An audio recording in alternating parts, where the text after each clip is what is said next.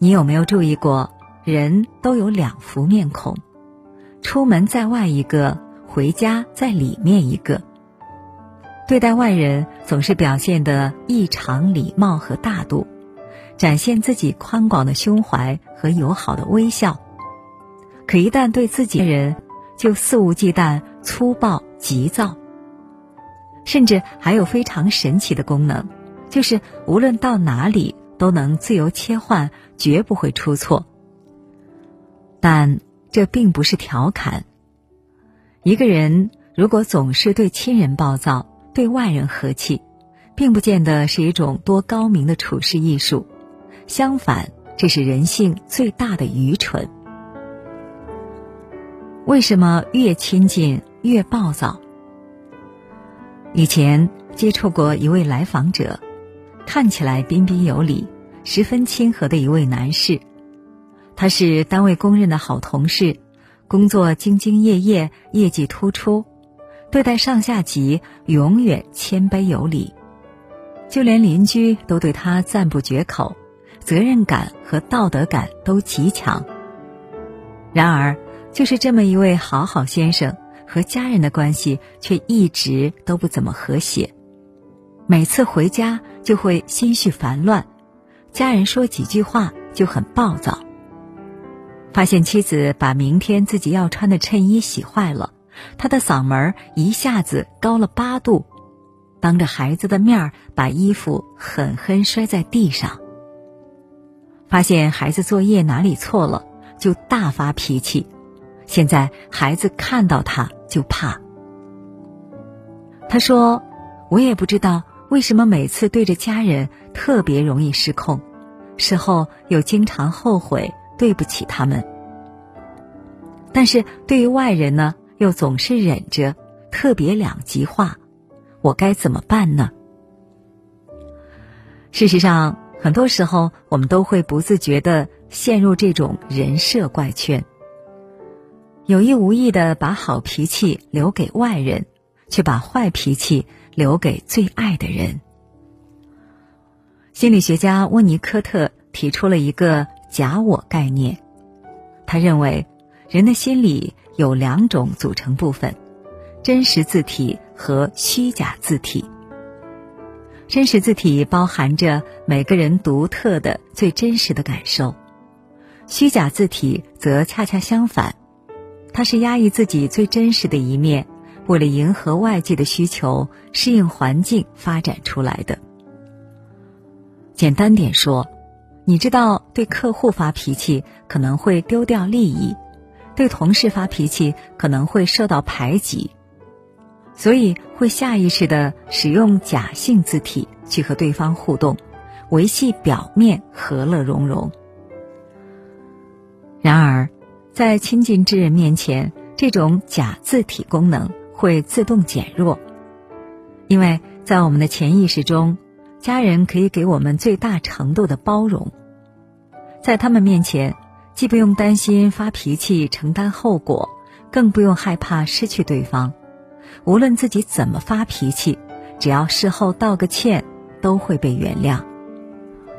于是形成一种反复横跳的状态：老板太过分不敢骂，伴侣不中用可以骂，路人不文明不敢骂，孩子不争气可以骂。电影《大内密探零零发》中有一个情节令人印象深刻，周星驰扮演的男主在事业上始终不受重用，经常回家对着妻子刘嘉玲大发脾气。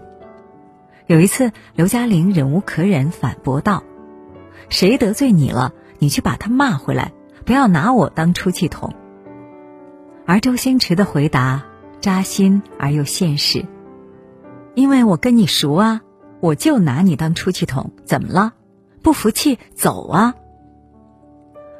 现实中有多少人就是如此，觉得自己为了这个家付出太多，隐忍太多，回到家里，家人就理应包容自己的坏脾气，于是肆无忌惮的发泄怒火，抱怨责怪家人为什么永远无法理解自己所做的一切。电视剧《幸福到万家》中的王有德就是典型的两面人。儿子结婚时遭遇婚闹，王有德夫妇去向万书记道歉。结果在被拒后，王有德对着妻子大发雷霆：“你说你这婆娘就是能不够，净出这些馊主意。现在不离吧，你不糊弄领导吗？”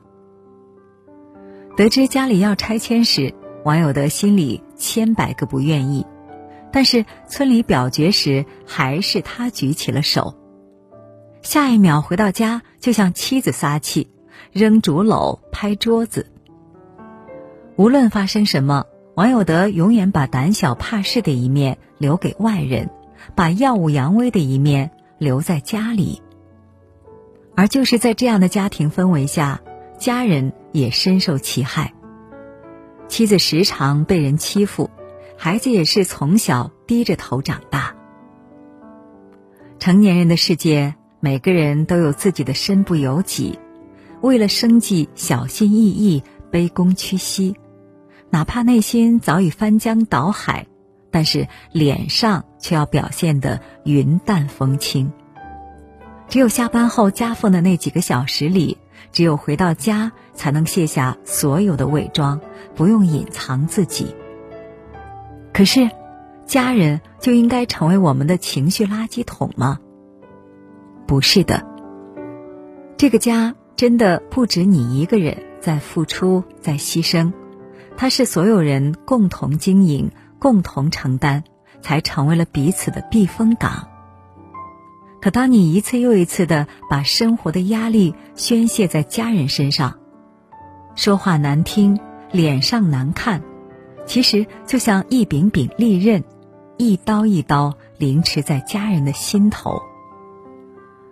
人心都是肉长的，再相爱的人也会失望、难过，一点点的积累，最终变成绝望。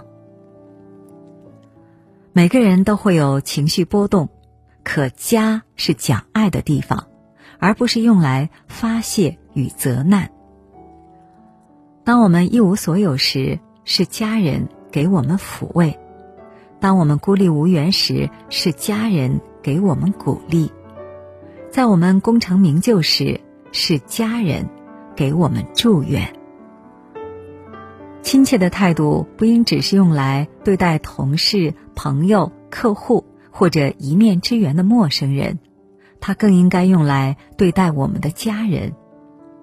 无论生活再苦再难，推开家门前的那一瞬间，也请尽力的把负面情绪放下。懂得把情绪关在门外，才是一个成年人最高级的修养。第一，尝试四七八呼吸。呼吸练习是瑜伽最常见的辅助手段，可以很自然的帮助我们放松身体。缓解情绪。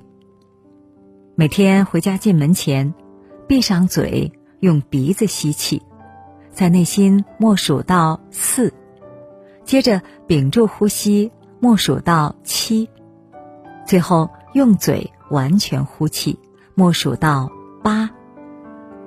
如此几个呼吸循环后，内心纷乱的想法通常就会少了很多。也能避免很多不必要的争吵。第二，马上去卫生间。当你察觉情绪快要控制不住时，马上去洗手间，关上门，冷静一段时间，照照镜子，看看镜子里怒目圆睁、面目狰狞的样子，你大概也会被自己吓到吧。听听水声。水流是天然的白噪音，用水洗把脸，一点一滴把思绪收回体内，给情绪一个缓和的时间，也才能给事情一个回旋的余地。第三，不断反问自己：当你意识到问题，但情绪依然无法平静时，可以后退一步，问问自己，这个情绪。来自哪里？你是因为家人或者配偶的做法感到不开心，还是工作社交带来的焦虑和压力，又或者太过在意外在的反应。把自己从情绪中剥离出来，留下思考的时间，这场没有硝烟的战争就赢了一半。第四，用行动中断情绪。在《情绪急救》一书中提出，通过从事那些我们感兴趣或者需要集中精力完成的事情来分散注意力，可以扰乱或者终止反刍思维。很多时候，情绪确实需要转移，但千万别再把这个靶标对准家人。你可以试着玩玩手机上的数独游戏，看一部喜欢的纪录片。又或者整理报表、整理家务等等。